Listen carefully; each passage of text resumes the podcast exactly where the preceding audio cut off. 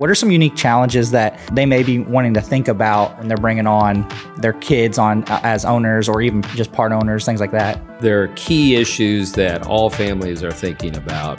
And one of the challenges is that we struggle to have some of those important conversations. You know, that you always say like at the holiday table, don't talk about religion, politics, those kinds of money, those kinds of things. Because there's people at the Thanksgiving table that aren't in the family business typically, mm-hmm. and it's it really gets that's so funny. It gets added to the list. Don't talk about religion, politics, or the family business at right. Thanksgiving. Hey, Metalworking Nation, Jason Zenger here. Do you know I operate on NetSuite, the ERP when you need one source of truth for all of your data, your CRM, your accounting, your operations, everything. If this is you, you should know these three numbers 36,000, 25, and 1. 36,000, that's the number of businesses which have upgraded to NetSuite by Oracle. NetSuite is the number one cloud financial system streamlining accounting, financial management, inventory, HR, and more. 25. NetSuite turns 25 this year. That's 25 years of helping businesses do more with less, close their books in days, not weeks, and drive down costs.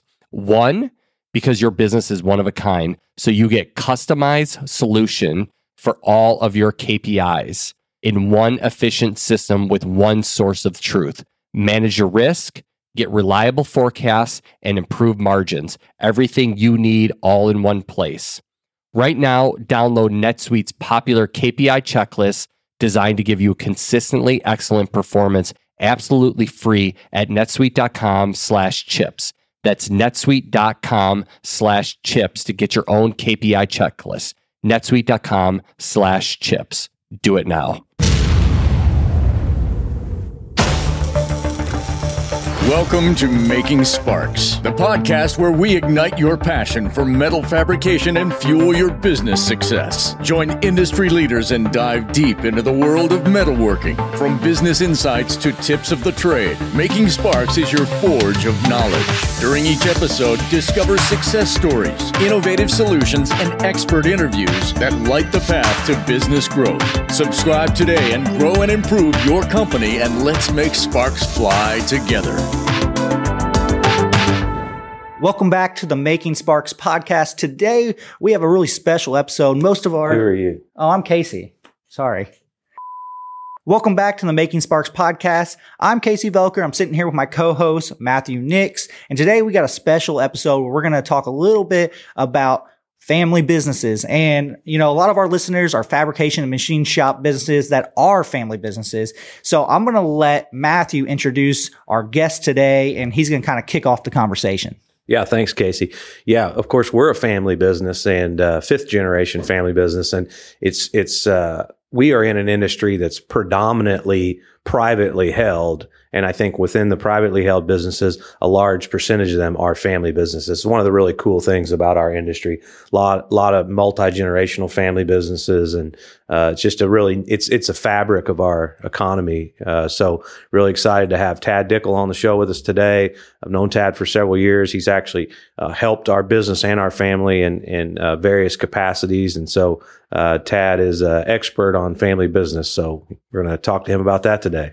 All right. Well, I'm glad to be on the show with you. Thank you for the opportunity. Tad, tell us a little bit about what you do.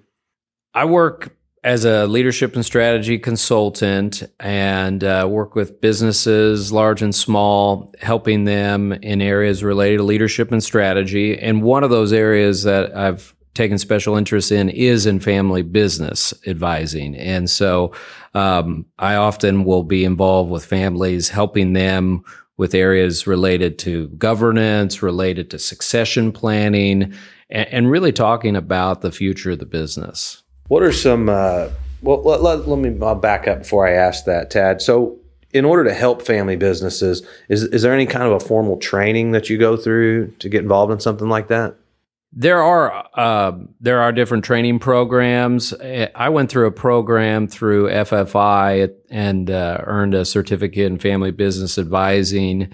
And the reason I went through that program was several years ago. I got involved with a, an effort locally in the Evansville area, and um, there was a family business alliance that was being created by the local chamber of commerce, and um, I was asked to help with some planning with that group. And I think that's how I met you. I think that was the first time we met. Yeah. And uh, uh, just started realizing kind of the special nature of family businesses.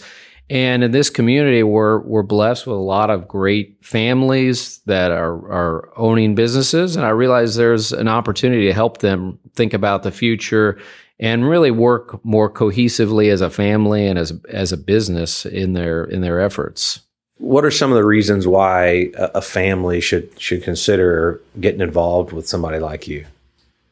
I think the main reason is to really consider the the special aspect of family business. If you consider like the opportunity, it's it's pretty neat to think about a family coming together and not only having that relationship as a family, but like coming together and uh, setting goals and achieving them as a fam as a as a business. Then, um, and so I, I find that most families need some help in terms of having somebody facilitate some of those difficult conversations about um, about the family dynamics, um, about really setting as a family what what our values are, what's important to us, to think about the next generation leadership. So, um, you know, in a in a mom and pop type business, you often have both parents thinking about who in the next generation is going to be able to run this business?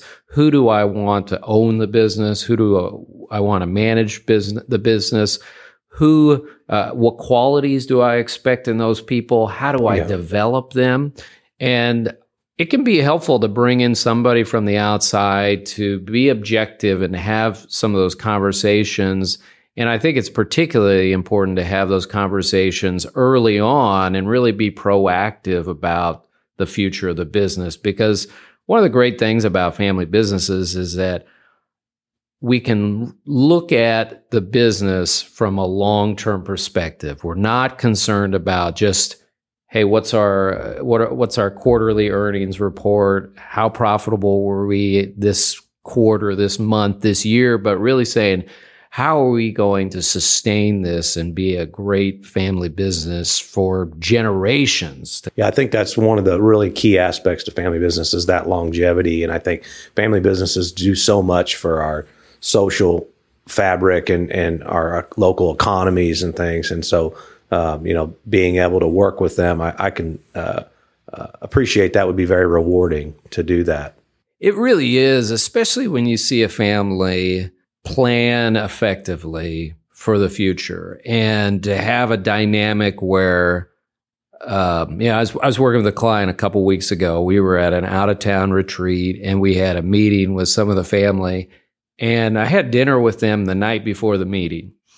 And it was nice of them to include me because I was the only, you know, non family member, non owner. Yeah. yeah. And I, I just looked around the table and they genuinely loved and enjoyed being around each other. Yeah. And they genuinely loved running the business together.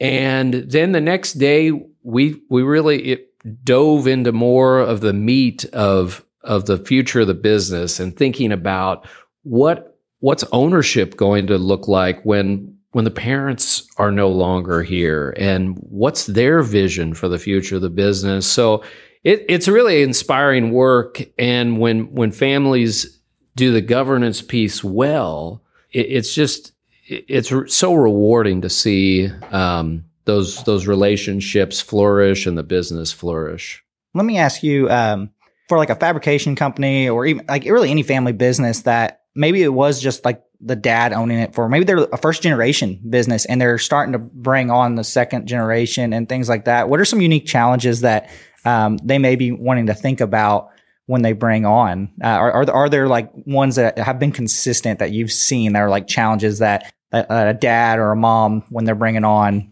their kids on uh, as owners or even just part owners, things like that? Absolutely, there are there are key issues that all families are thinking about, and one of the challenges is that they struggle. We struggle to have some of those important conversations. You know, they you always say like at the holiday table, don't talk about religion, politics, those kinds of money, those kinds of things. Family business gets added to that too. Yeah, it's like Right. because there's people at the Thanksgiving table that aren't in the family business typically, Mm-hmm. and it's it really gets. That's so funny. It gets added to the list. Don't talk about religion, politics, or the family business at Thanksgiving. Right. And then one thing that's even harder is to think about like what role future generations are going to have in the business because sometimes you might have multiple children or uh, potential successors to to own or run the business, and so those are really difficult conversations. Uh, I, I think if businesses can, if families can start really early and say, you know, this is our vision for the future. This is what we think we need in a leader. This is how we're going to make the decision in terms of leadership. Then it sets up some expectations within the business. And one of the biggest challenges in any relationship, I mean, this is, this goes for families, friends, business, is when there's a big gap between expectations and what actually happens. And so, like in our in our um, personal relationships, like with a spouse, like when somebody has an expectation and that's unmet, the bigger the gap is, the harder it is on that relationship. And so, I, I like to think about the family business as, uh, you know, in in doing this type of work, is if we can set the expectation and what actually happens is as close as possible to the expectation of everybody so that's that's the owners like the maybe the current generation owning and leading the business that's the next generation that's people in the business when we can have that uh, you know minimal gap in terms of uh, unmet expectations then we're going to have much more uh, uh, much stronger relationships. We're going to have much uh, more cohesive family unit. We're going to have a better plan for the future of the business. Yeah, absolutely. I think that a lot of what you're touching on reminds me of the Venn diagram that that we've talked about. And we looked at it as a family, and uh, maybe Casey can pull that up for us. I think that would be really helpful. But before we dive into that, Casey, I just I realized there's something really important that we forgot to talk about. We didn't do my dad joke. I'm, I was a little upset. I was going to plug it later, but okay. Yeah, I think this is a good pause right here. Hey everyone, my name is Adam Schmidt with the ProFab Alliance, and this is another uh, Spark of Knowledge. If your goals for an interview are to find out if somebody is a good welder, you can't do that from a conference room or an office. You know, they need to get out in the shop. But if your goal for an in person interview is to find out, you know, are they going to be a cultural fit for our organization? Do they share the same values and beliefs? I highly suggest that you really sit down and come up with questions that really will drive answers back that you can judge upon whether they're going to be a good fit for your organization. Honestly, one of my favorite authors, his name's Patrick Lencioni, has just an expanded selection of great books. And the book that that I want to talk about today is called The Ideal Team Player. And it really changed the way that we think about our, our team members and how we interview. So the ideal team player breaks it down from into three sections humble hungry and smart and in kind of a venn diagram type. And if person is the ideal team player they they fall right into the center of that. I guarantee it'll change the way you think about interviewing and bring value back to the hires and, and your organization as a whole I got This look, is I a pretty up. I wrote it serious. down. To- it's a pretty pretty heavy topic that we're talking about right here. So a little humor would probably be a good thing. So Casey uh, Casey always enlightens us every every episode with a good dad joke. So I actually got five of them, but we're just going to do one of them. All right, you ready? Yep. My neighbor, my bad. My neighbor, I'm already messing up, man. My neighbor gave me a new roof for free. He said it was on the house. so we keep keeping it lighthearted. Why don't you share real quick? Uh, you said it, it, this is a family business. It's not really a joke, but it kind of is. So you said you got a call recently to, to work with a family. Uh, talk about that for just a second. Right. I, I was telling Matthew before the, the podcast that I had received a call a while back by a, an advisor for this family business, and they said they needed some help because the the siblings didn't get along, and and the person warned me that when in the meeting that all the siblings would have their own attorney present and the corporate attorney would be present and I would be there. and it, it, you know, in some ways I thought this is absolutely the reason I do this work to prevent that type of thing from happening. Yeah. I, I almost feel like when you get to that situation, which is incredibly sad in, in yeah. the end, Yeah. that it may be too late. And so I, what I like to think about is like a, you know, a little bit of prevention, a little bit of proactive planning and Yeah. thinking can Yeah. prevent those really sad situations that we've seen. I mean, you, you probably hear about, you know, families that, you know, they still run the business, but they can't stand each other, that they, you know, there are major divides. Um, and so I think that one of my hopes from this conversation today is that it, it prompts people to have these discussions as a family, whether that includes an advisor or not. Yeah, right. Yeah, that was one of the questions I wanted to get into. We're going to jump back to that of what they could do without the advisor. But uh, something else that you know you just made me think of. Yeah, an ounce of prevention is worth a pound of cure. And you talked about we were kind of laughing about that family. It is sad, but we were laughing about the fact that someone would call you and think that you could come in with five lawyers present and, and help fix this family situation. I was teasing Tad. I said, I don't know why you didn't just do it and just bill some hours. Everybody else, everybody else was billing hours. You might as well do it That was too an expensive meeting, that's Yeah. for sure. but but Tad he uh, he took the high road and he, he didn't even take the meeting. So, but uh, no, I was going to say we started uh, working with Tad as a family business, and and we were all getting along fine. But I did it proactively, thinking. You know a- a- about many of the things he's mentioned here, but I'll never forget taking the bill, uh, your first invoice you sent me, taking it to our chief financial officer, and uh, it's only natural that the business should should pay for this. I mean, and it's like, and I say this to people a lot of times. I say, and you kind of touched on this earlier. Family business is just another dimension of the company. So you have accounting you have to pay attention to. Then you have marketing you have to pay attention to and operations. And if you neglect any of those aspects of the business, pretty soon you're going to have a problem. If you're a family business, you also have to pay attention to that dynamic. It's just one more dimension.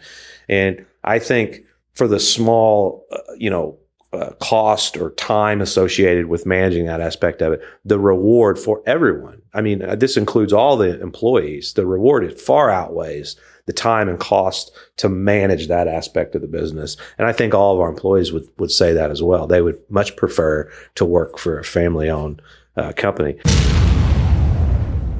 Hey, Metalworking Nation, Jason Zenger here. I want to tell you about Palo Alto Networks. They offer zero trust for OT without the PTSD.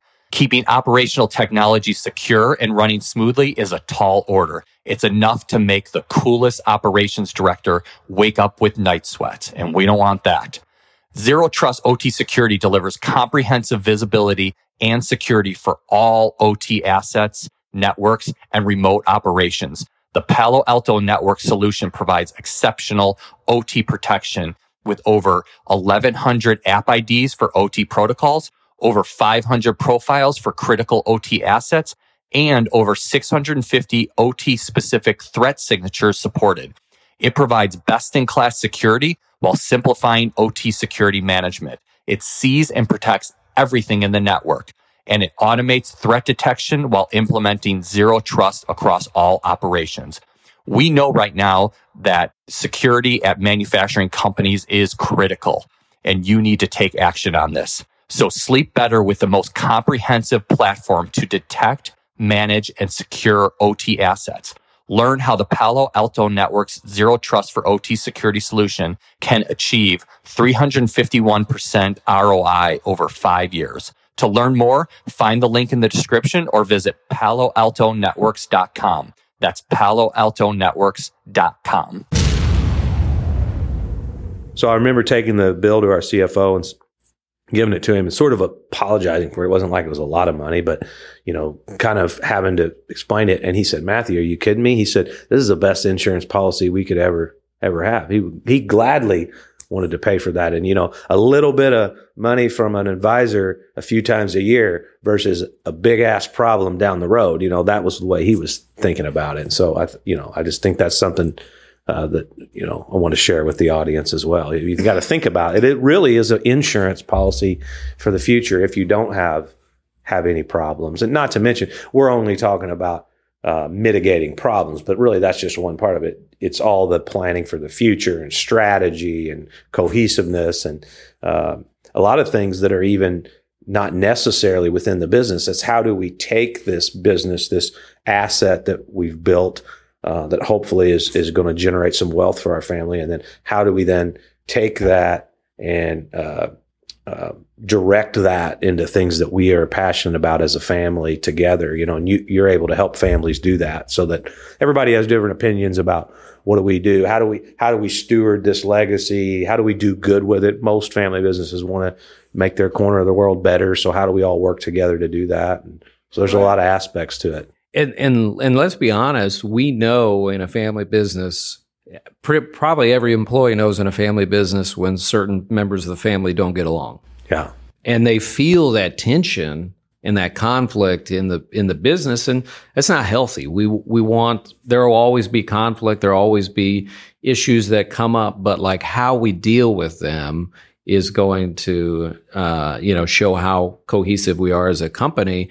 And you're absolutely right. I think there are there are some really neat ways that families can come together and think about their legacy and think about what would a cause be that that's important to us like what do we value that we want to support as a family and come together and sometimes the, making those collective decisions can bring that family unit even closer together yeah absolutely so why don't you touch on this uh, visual we have up on the screen right now because i think that really kind of helps bring some context and clarity to to our viewers and listeners as we move forward in the conversation one of the one of the first things that you can do as you think about family business is to put together even a diagram like this. Um, you know, in the medical field, they'll, they'll often put together what they call a genogram, which is um, like almost like a family tree that lists, for example, um, family members with certain uh, medical conditions, and so you kind of start looking at what are the risk factors for different med- uh, medical conditions in the family.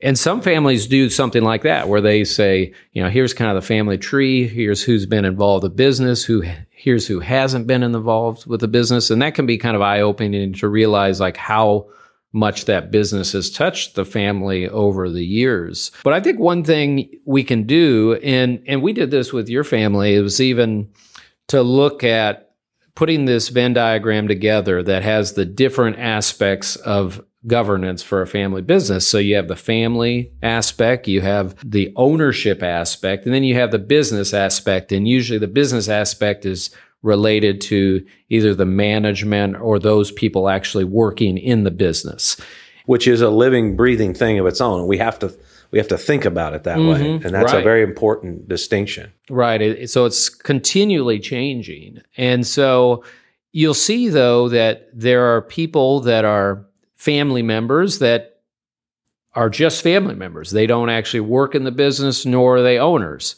However there's they're still part of your family. And the business still touches them and they touch it. Mm-hmm. And often they share the same name. Yeah, like for example, our business, our brand is our last name. And mm-hmm. so, I mean, just even that, as you build a bigger and bigger brand and you think about being part of the family and having that same last name and you know you're you're connected to it imagine if they did something to tarnish our reputation or if the business did something to tarnish their reputation so they are they're they're, they're always connected and then you have like family employees that on the top, like that, those are family members that also work in the business.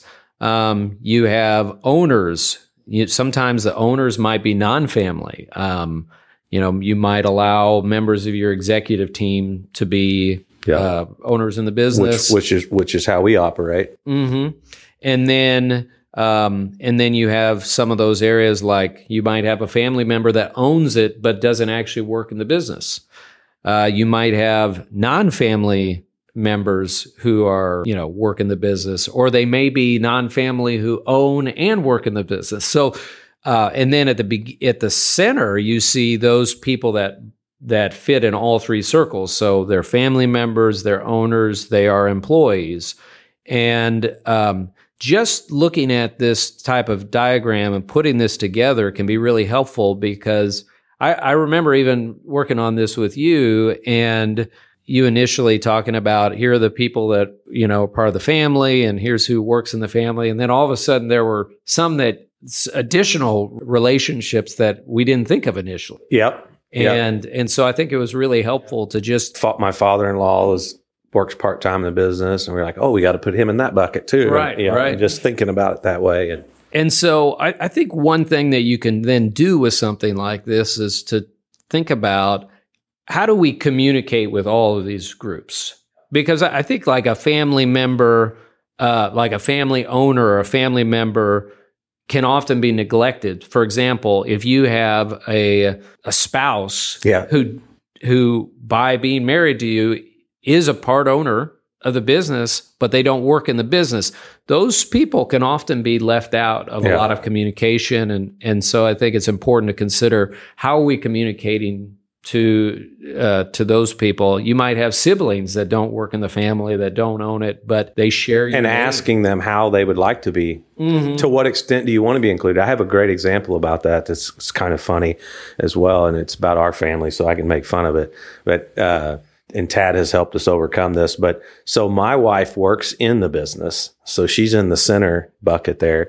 My brother, his owner, works in the business, is in the center. My brother's wife would be considered an owner, but not working in the business, but part of the family. So she's in a different part of the circle. And so the the very area we're recording right now is a historic house in the town that we're in, and it was like a passion project. That we uh, it's one of the oldest homes in our town, and we've renovated it. We've got a Airbnb, and then Casey rents this place for his studio now, and uh, we bought this house. And uh, my brother forgot to tell his wife. It's kind it's a pretty prominent house in our town. Like, I mean, we've been blessed to grow our business. So, in the grand scheme of things, I mean, we're buying multi-million dollar companies and stuff. Buying a house just sort of like didn't wasn't didn't wasn't on the radar. But like uh, we joke and say we you know I, we don't know what the threshold of spousal approval was, but we know the house crossed it. he didn't consult her and he forgot to tell her. She found out on Facebook that that we bought a house, and so.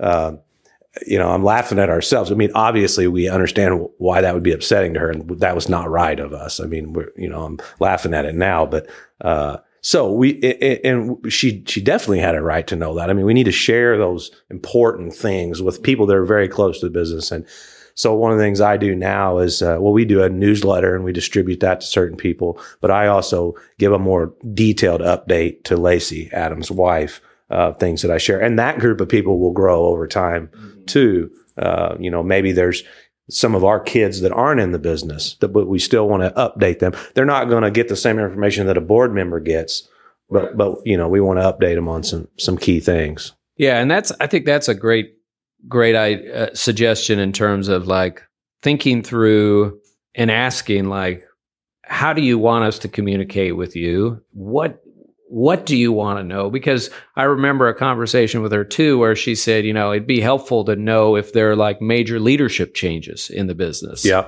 She said she didn't want to run into somebody out in public and realize we had hired their their husband or or, or fired, Right. you know. And so, that, yeah, major leadership changes was something she wanted to know. Yeah, hmm And and I think that was a really good conversation, and and it, and that really is being proactive in terms of communicating. So so you know, regardless of whether you work with a family business advisor, I think going through this type of exercise, thinking about you know who are the constituents in our family business.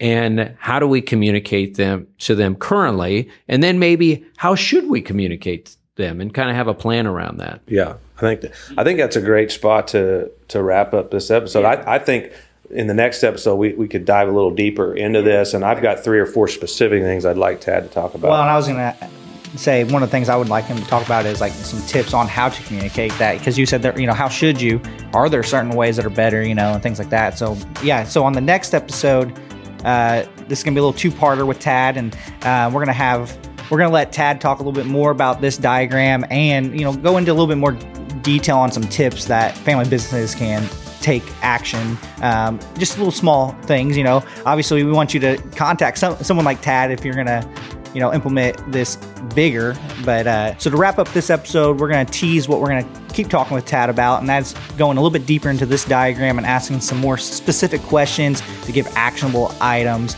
uh, for small family business owners like our listeners. But if you like this episode share it with a friend share it with another business owner um, rate us um, and, make, and make sure you know leave us a little review. Um, but anyway check us back out on the next episode of making sparks